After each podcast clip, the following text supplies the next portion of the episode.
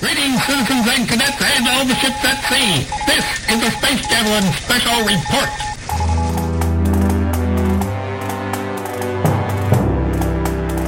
We're back, cadets! The ship is out of dry dock and currently in orbit around planet Dub Dub DC and the galactic storm of news and forthcoming goodies. I'm your pilot for this briefing, Captain Charles Martin, and regrettably, co-captain Mike Wuerthele is out this time due to a news overload slash article writing marathon burnout. So joining us for this post keynote post mortem is our special guest, Kyle Wilson, Hello. tech editor at Business Insider and contributor to a bunch of other tech websites. Welcome aboard, Kyle. Thank you for having me. It's your second time on, and we didn't want to leave anybody who didn't have at least two times on before we wrap this thing up for good. We never know. We're going to be like Meatloaf and Rocky Horror Picture Show people. We might come out of the freezer at any time, but we'll see what the future holds. But again, this is a special report, so there won't be an episode next week. All right. First of all, I want to talk about Pundit Wars. This is a little section that we do where we compare what the pundits said and how well they did in predicting what actually happened. So I'm going to start with Mark Gurman from the New York Times. On the 15th of May, he said that what we would get was new ways of interacting and some fresh apps. Well, that's not wrong. It's just incredibly vague, and anybody could have said that.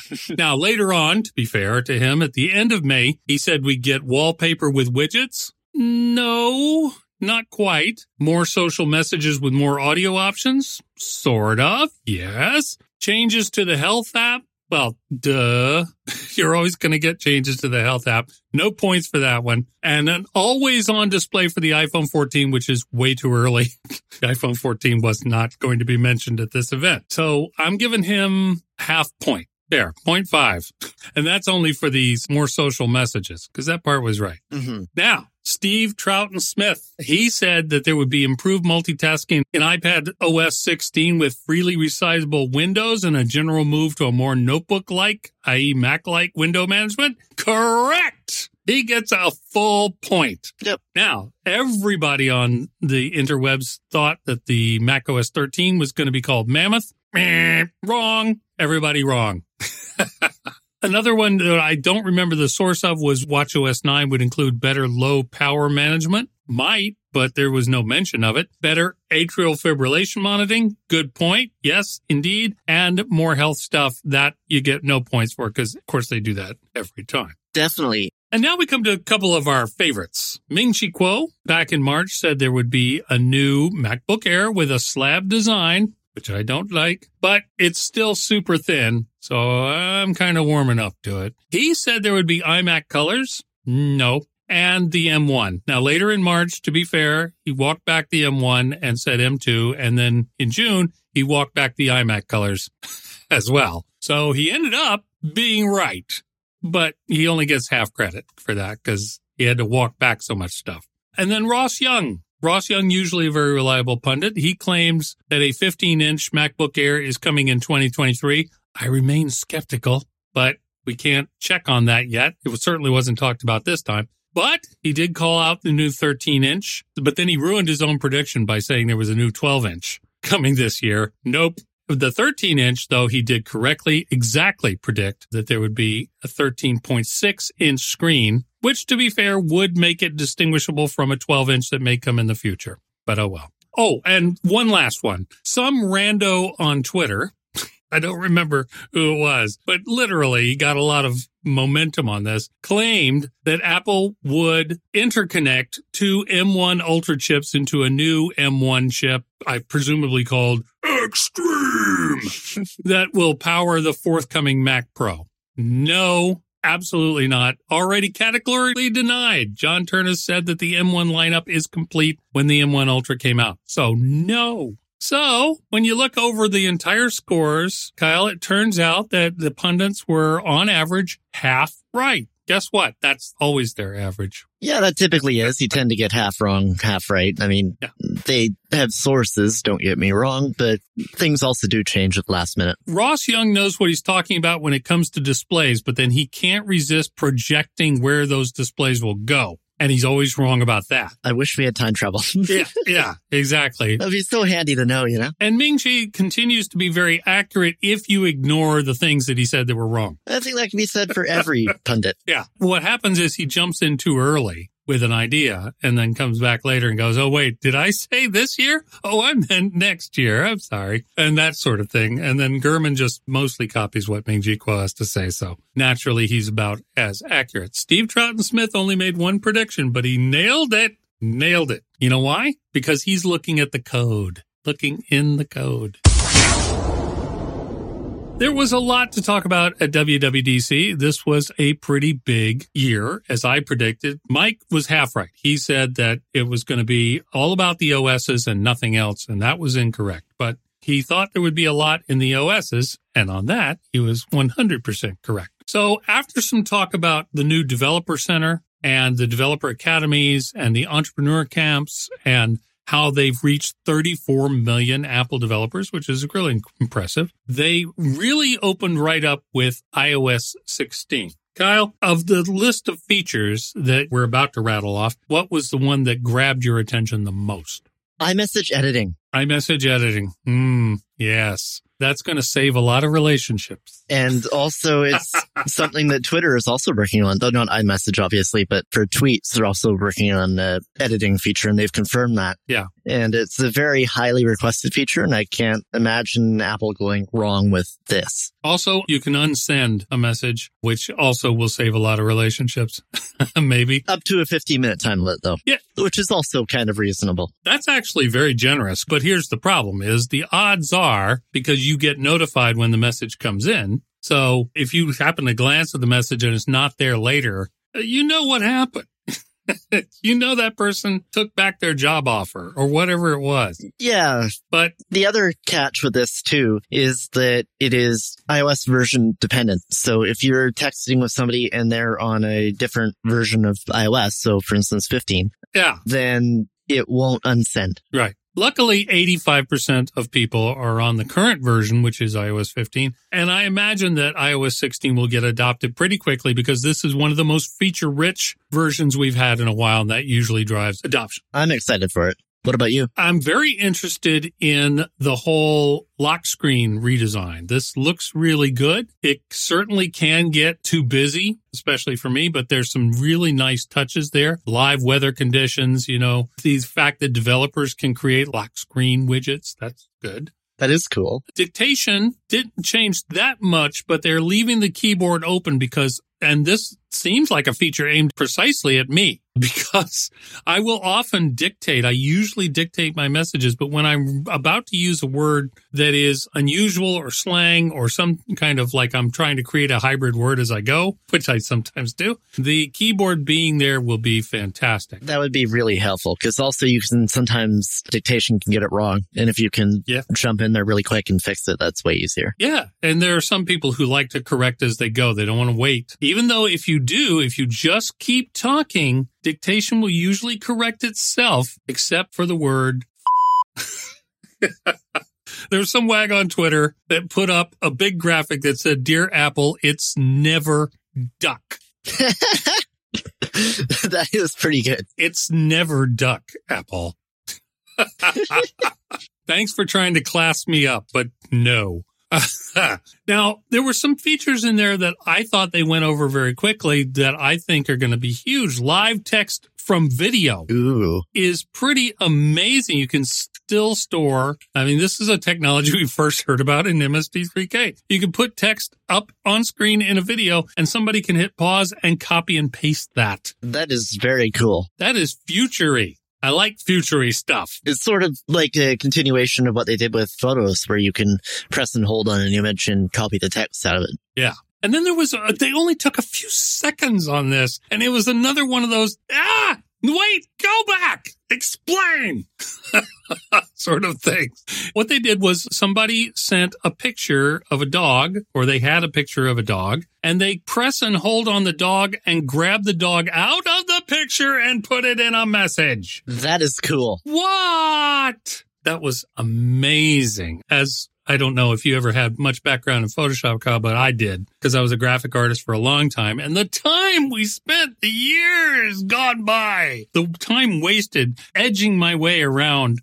a thing that needed to be separated out of a photo that didn't have a clean background. Oh, Yeah, the good old lasso tool. oh.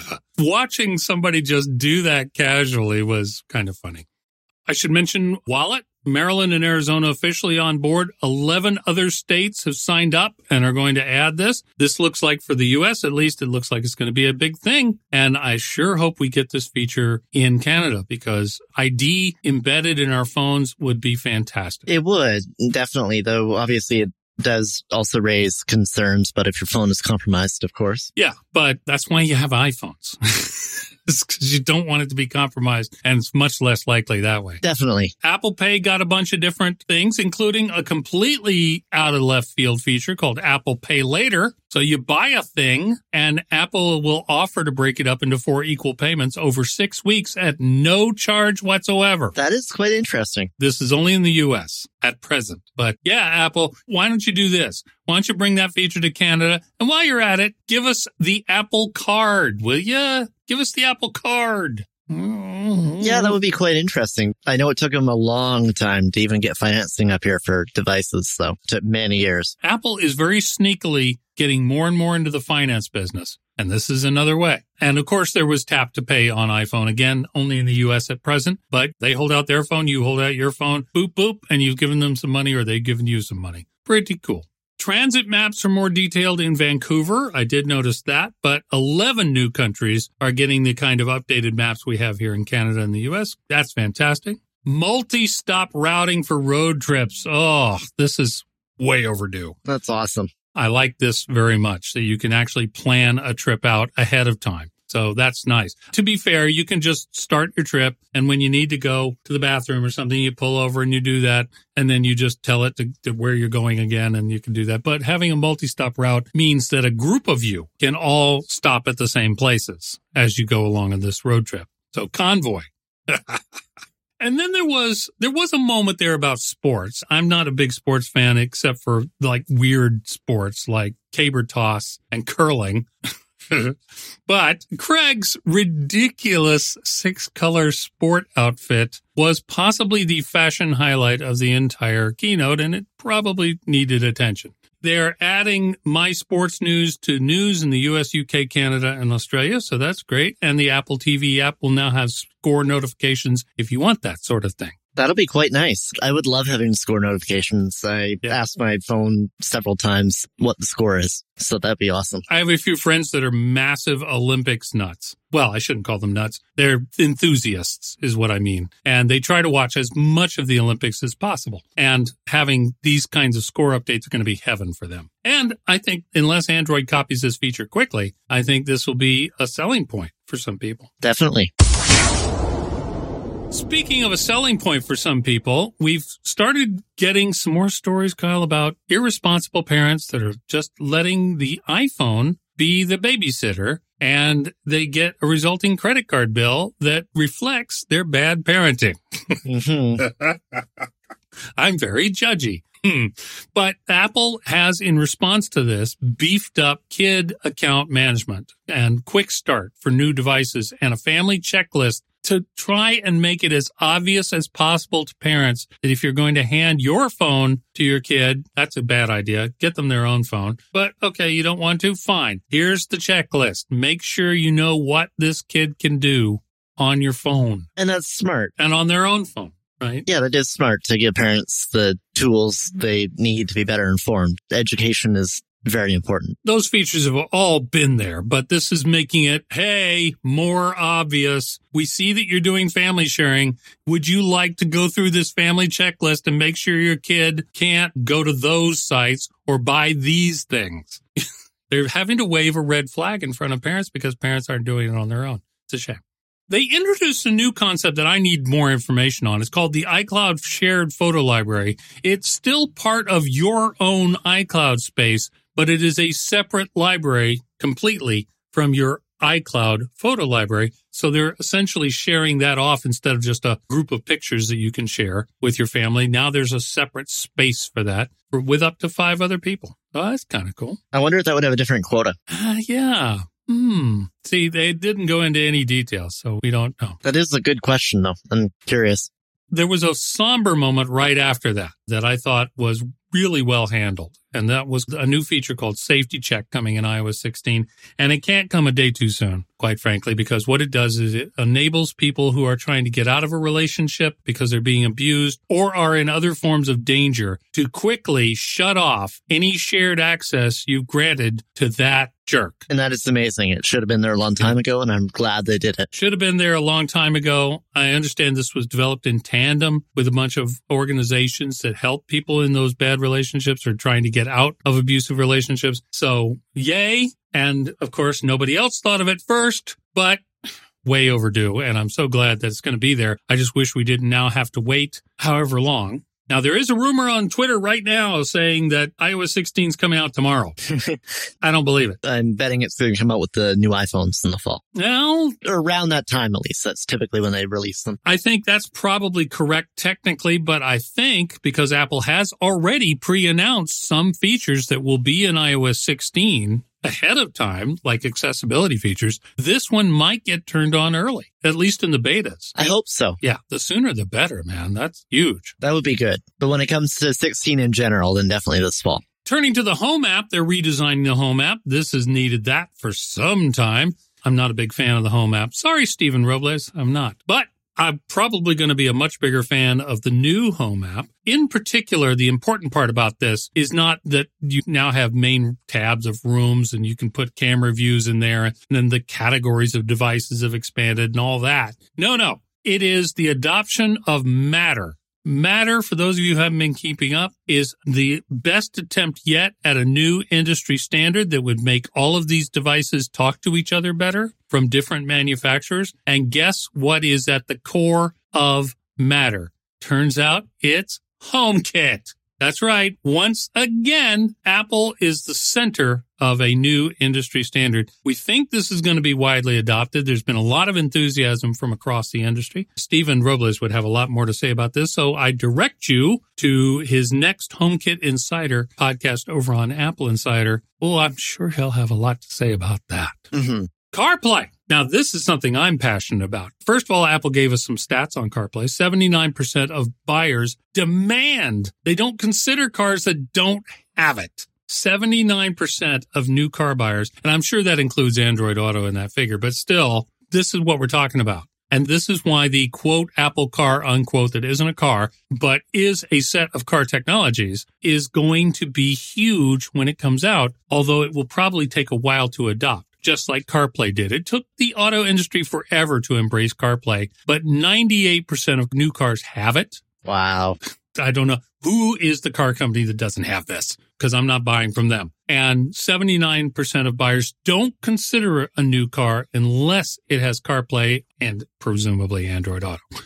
So that's pretty good penetration, I have to say. This has been one of those bubbling under hits that Apple has more often than people think they do. Definitely. It's quite the feature. I haven't yet had a vehicle with it, but I will be looking forward to it when I do. It completely changes not just the way you drive, but the way you enjoy being in the car. Some people have to buy a hundred thousand dollar Tesla or something to really enjoy being in a car because it's a great car.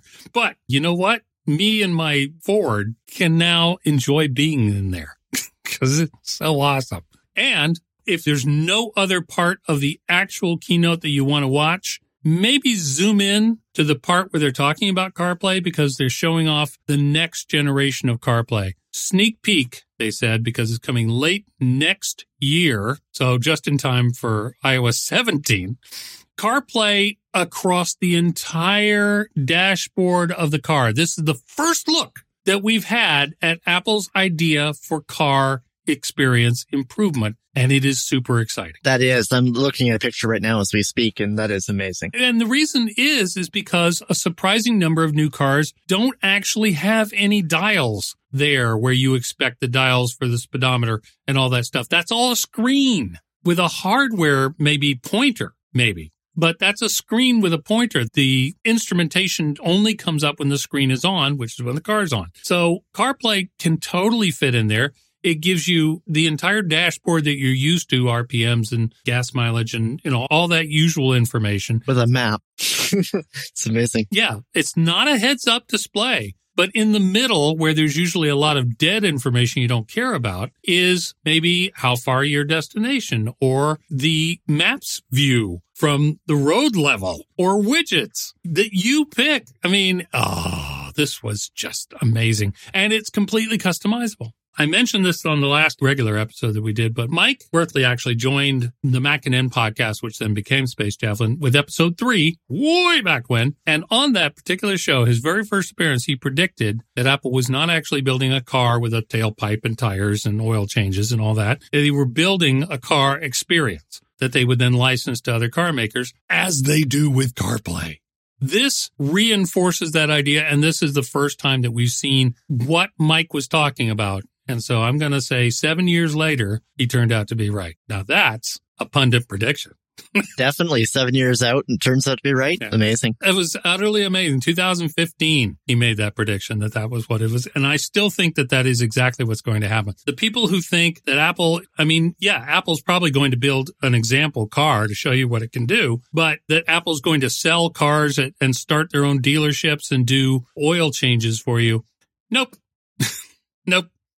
They're going to leave that to the Lincolns and the BMWs and the Polestars and the higher end companies of the world. Hopefully Tesla will get on board with this one day because it would really help straighten them out. But never mind. And so with that, we move on to the Apple Watch.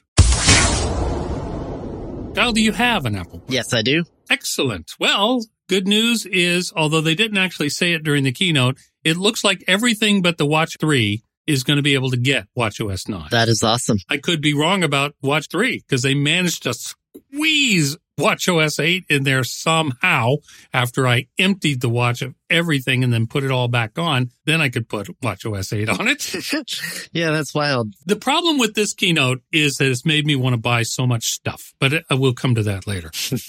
but I, I am overdue to replace the Watch Series 3 that I have with something more modern and WatchOS 9 they did not mention anything about a future actual watch, but they are clearly prepping for one because this WatchOS 9 is introducing a bunch of new stuff. They talked about four new watch faces. I was not impressed with any of them. And the Metropolitan one I thought was horrifically ugly, but they do have little things like the redesigned Siri interface to match the iPhone and iPad, a better podcast or audiobook interface, and voice integration for meeting apps.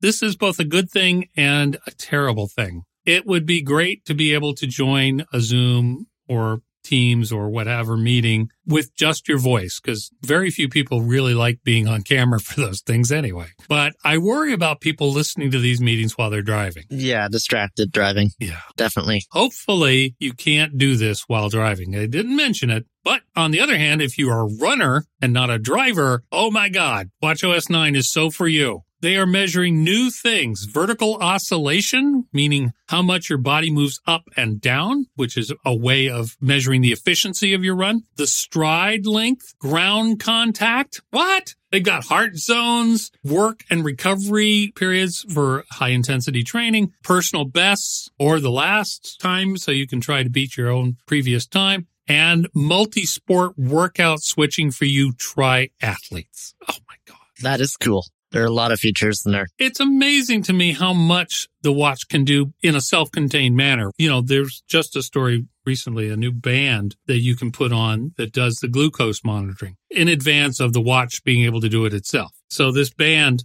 it might be invasive, but I don't know. But it helps monitor your glucose. But that's an amazing advancement for diabetics. This is a huge deal. Definitely. And if you can get that in a band, thinking about all the things the watch can do and then being able to put on a band that can do something else. Oh, this is amazing. Cool. The sleep app is getting more sleep stages, heart and movement studies. Participants can contribute their sleep data. That'd be good. I wonder if it'll fix the problem I have where it thinks I stand up all night. I meet my stand goal every day, mostly because it thought every all night long I was standing. That's so funny. Did you get the little congratulations? You did it. Yep. Yeah. okay. So it's really kind of funny. So apparently I stand like 18 hours a day. Maybe file a bug report. or Yeah. or maybe you're a bat. Maybe that's the problem and they can't tell the difference between standing upright or hanging from the ceiling. Yeah, you know, I just love hanging from my ceiling. That's what I do every day, you know?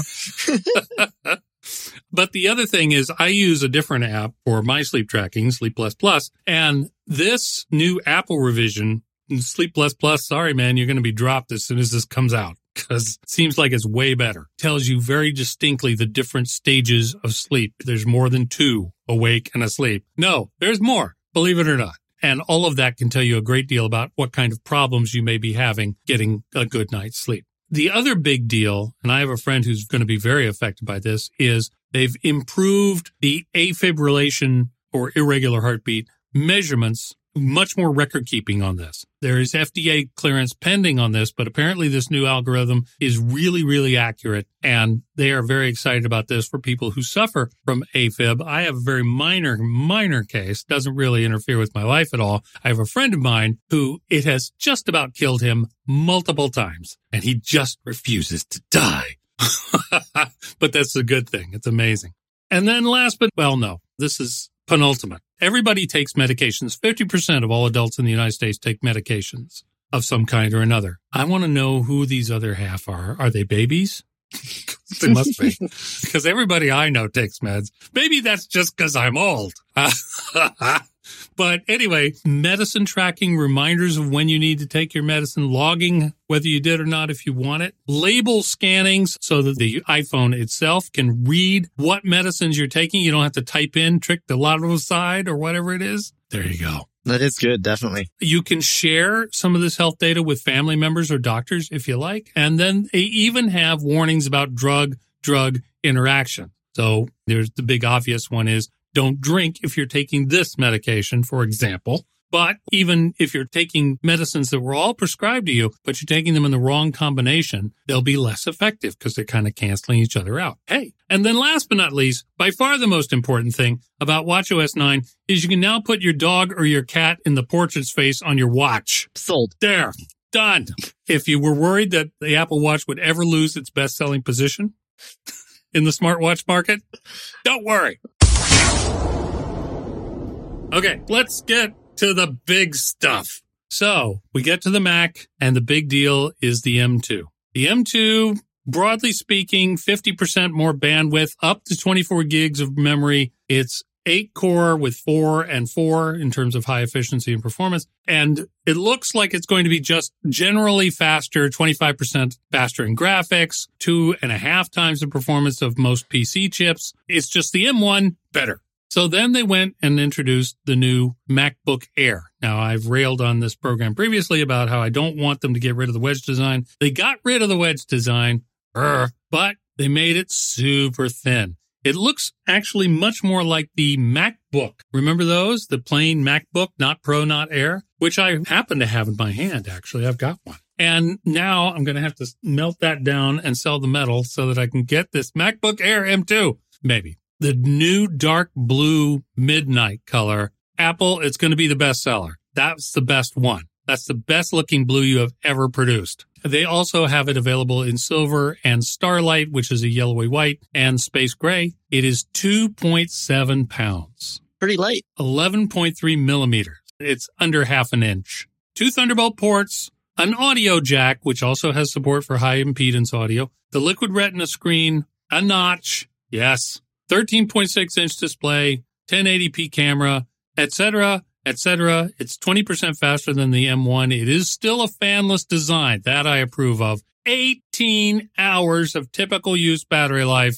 What? That's pretty good. Definitely. Longer than my phone. Yeah. And you get your choice of either a fast charge 67 watt charger or a two port power adapter because there aren't a lot of ports on this thing. So it's just the two Thunderbolt ports. But since the charger is MagSafe, you're not tying up one of those ports. This is what they should have done with the MacBook. Exactly. I like MagSafe. I actually got a third party charger to make my Mac MagSafe. Ah, The 2016 MacBook Pro. oh, right. And it was a good choice. It saved it a couple times. Yep. I have a 2019 MacBook Pro and I'm Probably going to be selling that because of this next thing we're going to talk about. But the MagSafe was really nice. I didn't mind using USB ports to charge at all. And I still use them from time to time because it happens to be convenient to where I want the plug on which side I want the plug to be. But my MacBook Pro has four of these Thunderbolt ports. Some people only have two. Some people only have one. So that gets to be a pain. That would be. I approve of MagSafe. Also, if you have cats, MagSafe vastly superior. I have cats. MagSafe is the requirement. Win. there you go. And then also they brought out the other big gun was the 13 inch MacBook Pro M2, which appears to have a touch bar and that means that I'm going to be selling this 2019 MacBook Pro and getting one of those. Contrary to general opinion, at least, I'm actually kind of a fan of touch bars. I'm a huge fan of the touch bar. But the physical escape button, though, is nice. But otherwise, though, touch bars. I have never used, except when I was first learning programming, I have never used the function keys on a Mac or a PC for function keys. I've always used them for media control keys, which, by the way, was another Apple invention that Windows adopted. So there. But anyway, the 13 inch MacBook Pro is three and a half times faster than my 2019, according to Apple. Up to 24 gigs of RAM available, ProRes encode and decode. I want to point that out because the MacBook Air M2 only has ProRes decode, not encode. There's your pro right there. Definitely. 20 hours of typical use battery life and looks like they put the good camera in it.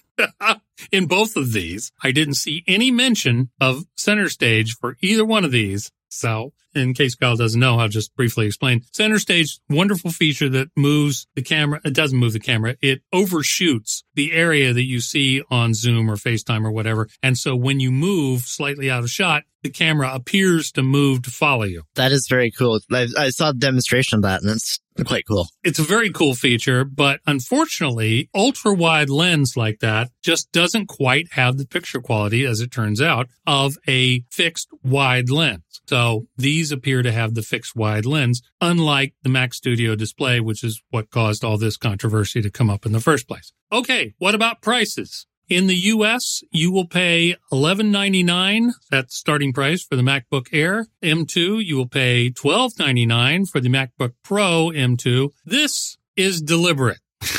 I mean, Apple wants you to buy the Air if you need the Air, but at $100 more for the Pro, a lot of people are going to just get the Pro. But wait, you're on a budget. You absolutely can't go over a thousand bucks. Well, guess what? The M1 MacBook Pro is dropped to 999 US. Yes, it's awesome. They're going to continue selling it They're going to keep it in the lineup. because normally they just discontinue them. So it's cool that they're keeping it in. Next up, macOS Ventura, as it turns out, it's going to be called. Everybody thought it was going to be Mammoth, and there was a number of people venturing other guesses, but I don't think anybody guessed Ventura. So Mammoth must be next year, I suppose. And the big deal, there's two big deals. One is kind of a bubbling under thing, and the other one was they made a big Megillah about in the presentation, and the, that was Stage Manager. Yet another attempt to get you to clean up your cluttery desktop. Guilty.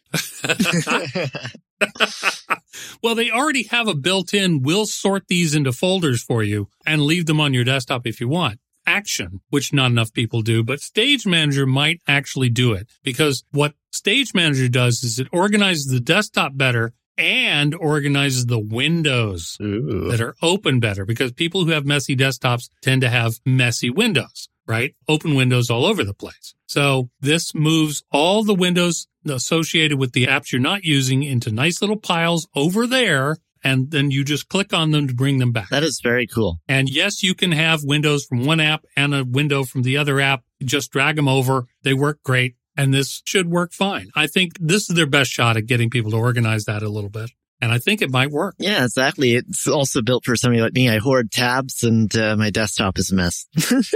Yeah. Speaking of tabs, shared tab groups. Now you can send a group of tabs that you have to somebody else, vice versa. And that's a big deal. yeah, exactly. That sounds like what Jordan Novet uh, from CNBC and I joke around a lot about tabs. And yeah, I imagine we could probably uh, crash each other's phones. oh dear. One tab group. I haven't used the feature as much as I should, but I have one tab group that is theaters in Victoria. And uh, by theaters, I mean you go sit down, watch a play, not cinemas. Cinemas are cinemas. Theaters are theaters. Americans. Anyway, so at a glance, I can open this tab group and see what's playing at all of the theaters here in Victoria. That is pretty cool. So I can decide which play I want to go to or which play I'm going to avoid because it's probably going to be very crowded and I'm still a little gun shy about COVID. So everybody's different comfort level. And I like, but that's a good example of a tab group. Work tab groups are also very important as well and so on. There's a bunch of little features and we'll mention a few of them, but big news for gamers, Metal 3 and a couple of big name games are coming. No Man's Sky is coming to the Mac and Resident Evil Village. Which, if enough people buy it, will have to be called Resident Evil Hamlet and then City. what I found interesting was that a Resident Evil Village, if you're playing it on a Mac, it'll be 1080p. If you have a Mac Studio, it'll be 4K. So that's all coming later this year. But the big underlying thing that I think is going to make a huge difference in people's lives actually got rather short shrift and it's called passkeys. This is Apple's attempt to start getting rid of passwords. So just to be confusing about it, we have passcodes, which is the numbers you punch in on your phone or iPad to get in. That's a passcode, not a password. You have passwords, which you use mostly for websites, but you can use them for certain apps. And then pass keys are local on device things that stay there and can't be phished because you can't give up the pass key. You don't know it. Which is the key thing because Yeah. the phishing attempts can be very convincing and that's not really necessarily anyone's fault for falling for them. Yeah. But they can be very convincing, especially if you're not careful. Yeah. And unless you are going to cut your finger off, send it in the mail to somebody so that they can use your passkey because it relies on biometrics with a fallback to passcodes. That's it. The passwords start to fade out of the picture. Now, to be fair, Microsoft took a big lead on this and they have gone a long way with it. So hats off to them. This is a good idea. Now we just got to kind of get Google on board. And I think Apple wants pass keys to be the standard. And I think that between Microsoft and Apple, I think they've got the right path. But I work with a lot of people and the number one problem we run into is I don't remember any of my passwords and I don't remember the book where I have my passwords written down. Yeah. I don't remember where it is. That's, So we spend an inordinate amount of time resetting passwords. yeah, that could definitely help save a headache there. And also, though these are specific to your device, they're end to end encrypted and they can sync through iCloud keychain. Yes. So you can have them on all your devices. iCloud Keychain has them, but you don't. You actually literally don't know what your passkey is because you never have to use it. You fall back to something you do know or can look up, or you fall back to biometrics. The other thing is if you need to use this on non-Apple devices, Apple's developed a QR code for a passkey. So that actually works as well. Again, I hope that Microsoft and Google will consider adopting this or adding their contributions in. And let's get a standard going here, people. You would be doing yourselves a huge favor, not to mention people like me. Exactly. It's nice that they're adding in a QR code because that would be my main concern with it is what if I need to log into it on my computer? And if you're one of those people who multitask a lot, you'll enjoy the fact that iOS 16 and macOS Ventura now have handoff for FaceTime calls. So if you're started a FaceTime call on your Mac, let's say, and you, oh, I gotta go, but I don't want to close this FaceTime call. I'm going to bring the FaceTime call with me on my phone.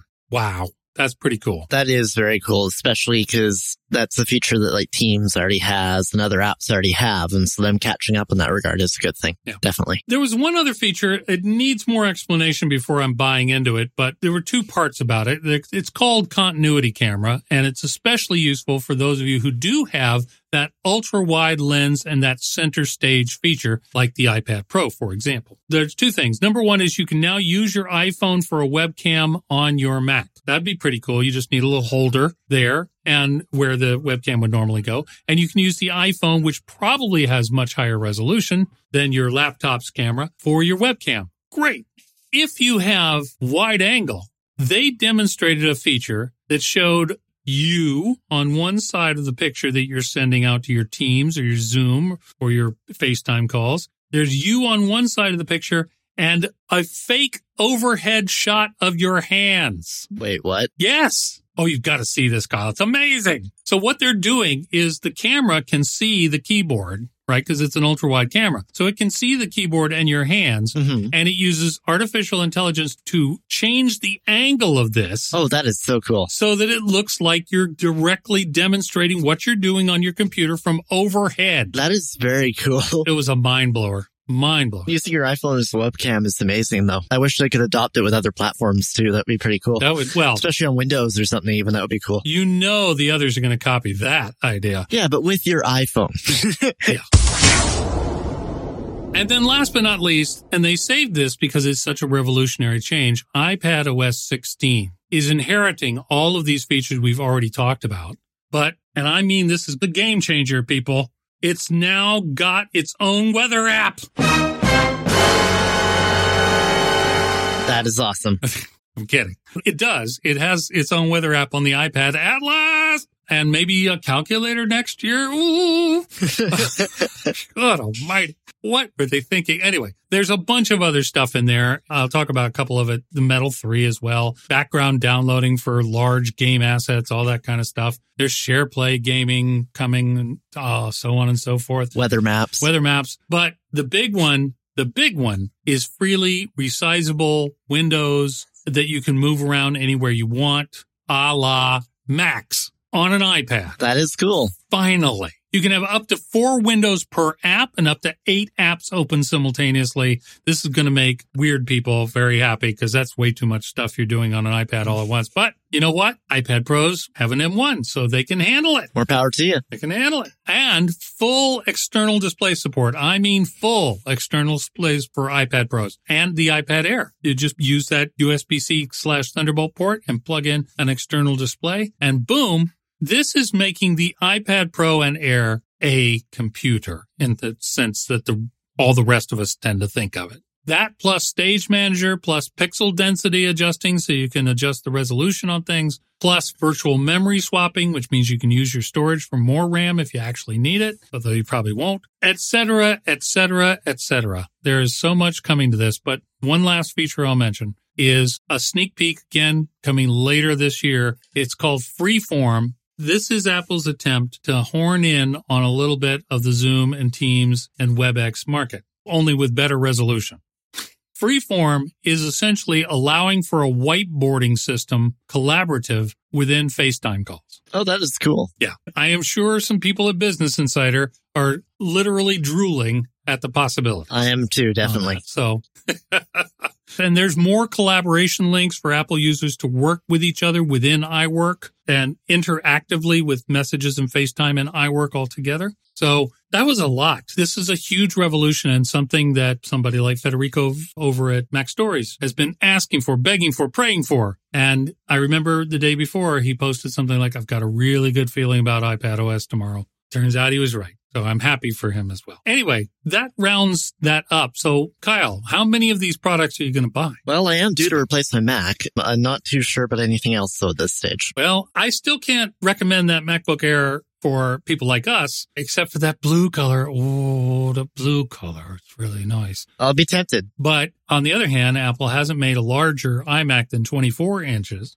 So although the 24 inch is gorgeous and amazing, are you more of a laptop person like me or more of a desktop person? More of a laptop person when it comes to Mac. I have a PC, but when it comes to laptops, definitely a Mac. Well, for those of you who are thinking about this, but you want the 15 or 16 inch screen size, I would say hang on because I think later this fall, you may get what you're looking for. That's what I'm hoping for. I'm holding out until the fall for 16. But on the other hand, Ross Young, who's usually right about this stuff, says it's actually coming next year. So you might be waiting a long time. That 13 inch is perfect for me though. I have the 15 inch over here and I love it, but it's just a little too bulky to carry around. So the 13 inch, I'm taking it.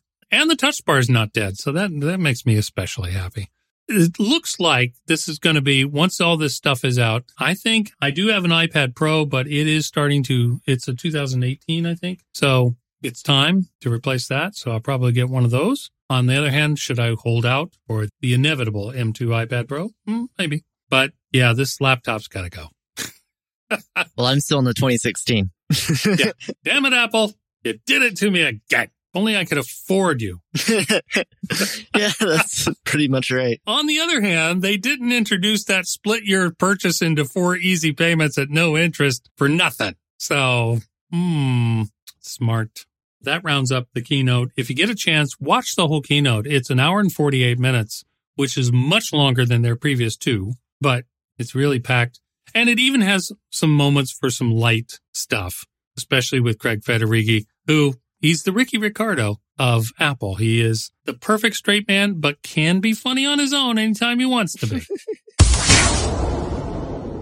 We'll see you in the future at some point. Maybe we'll do another one of these special events when the new iPhone comes out. Hard to say. Can't tell at this point. But Kyle, I want to thank you very much for coming to join us, especially when Mike couldn't make it. Thank you for having me. Hopefully I'll be back Sunday. Kyle, you can find on Twitter at KWilsonMG. There you go. And he's also to be found on the pages of Business Insider. And well, pages is kind of an archaic term now, but you know what I mean. On the screens of Business Insider and sometimes Wired and Motherboard and Kotaku. Kotaku. For video game coverage. There you go. So he gets around. Until next time, cadets, thank you so much. Thanks for tuning in. Again, we appreciate you so much. And, but I have to admit, been enjoying my weekends. So till next time, cadets, salute and good night. Good night.